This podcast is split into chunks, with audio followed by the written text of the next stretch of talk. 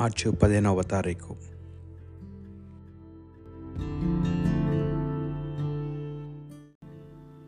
తపస్కాలంలో మూడవ బుధవారం. మొదటి పట్టణము. ద్వితీయోపదేశ కాండము. ఇజ్రాయిల్లారా నేడు నేను ఆజ్ఞాపించు చట్టంలను విధులను పాటింపుడు. అట్లు చేయుదరని మీరు బ్రతుకుదురు.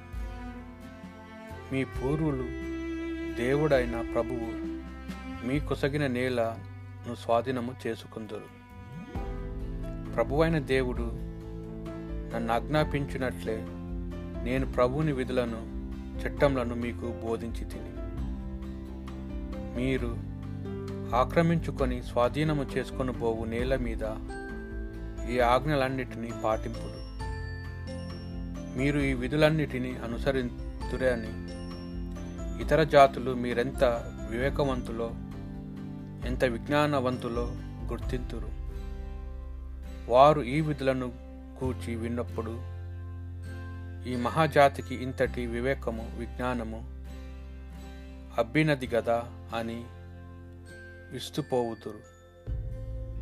అవును మరి మన దేవుడు పిలువగానే పలుకును ఏ జాతి జనులకైనా ఎంత గొప్ప జాతి జనులకైనా వారి దేవుడు మన దేవుని వలె చెరువులో ఉన్నాడా ఏ జాతికైనా ఎంత గొప్ప జాతికైనా నేను ఈనాడు మీకు వినిపించిన న్యాయబద్ధమైన విధుల వంటి ఆజ్ఞలు చట్టములు కలవా? కానీ జాగ్రత్త.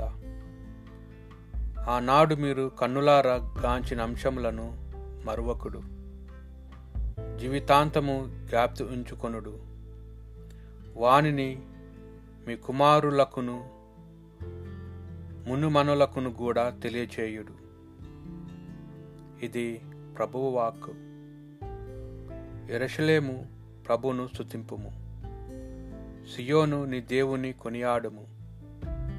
ఆయనని కవటములను బలపరుచును. నీ పౌరులను దీవించును. ఆయన భూమికి ఆజ్ఞనిచ్చును. ఆయన వాక్యము వడివడిగా పరిగెత్తుకొని వచ్చును. ఆయన నేలపై మంచును తుప్పటి వలె పరుచును. నూగు మంచును బూడిద వలె విదజల్లును. ఆయన తన వాక్కును యాకోబునకు వినిపించును. తన కట్టడలను ధర్మ విధులను ఇజ్రాయిళ్ళకు ఎరిగించును. అన్య జాతులకు ఆయన ఇట్టి కార్యములే చేయలేదు. ఆయన ధర్మ విధులు వారికి తెలియవు. మీరు ప్రభువును శుతింపుడు పునీత మత్తయ్య గారి సువార్త. నేను ధర్మశాస్త్రమును ప్రవక్తల బోధనను రద్దు చేయ వచ్చితనని తలంపవలదు నేను వచ్చినది వానిని సంపూర్ణ మంచుటకే గాని రద్దు చేయుటకు కాదు. పరలోక భూలోకములు గతించును ధర్మశాస్త్రంలోని ఒక్క అల్ప అక్షరమైనను ఒక పొల్లు అయినను వ్యర్థముగాక అంతా నెరవేరునని నొక్కి ఒక్కానించుచున్నాను. కాబట్టి ఎవరైనా ఈ ఆజ్ఞల్లో ఈ అత్పల అత్వల్పమైన దానినైనా భంగపరిచి అట్లు జనులకు బోధించినచో వాడు పరలోక రాజ్యంన అత్యల్పుడగును. గా పరిగణింపబడును. ఇది ప్రభువు సువిశేషము.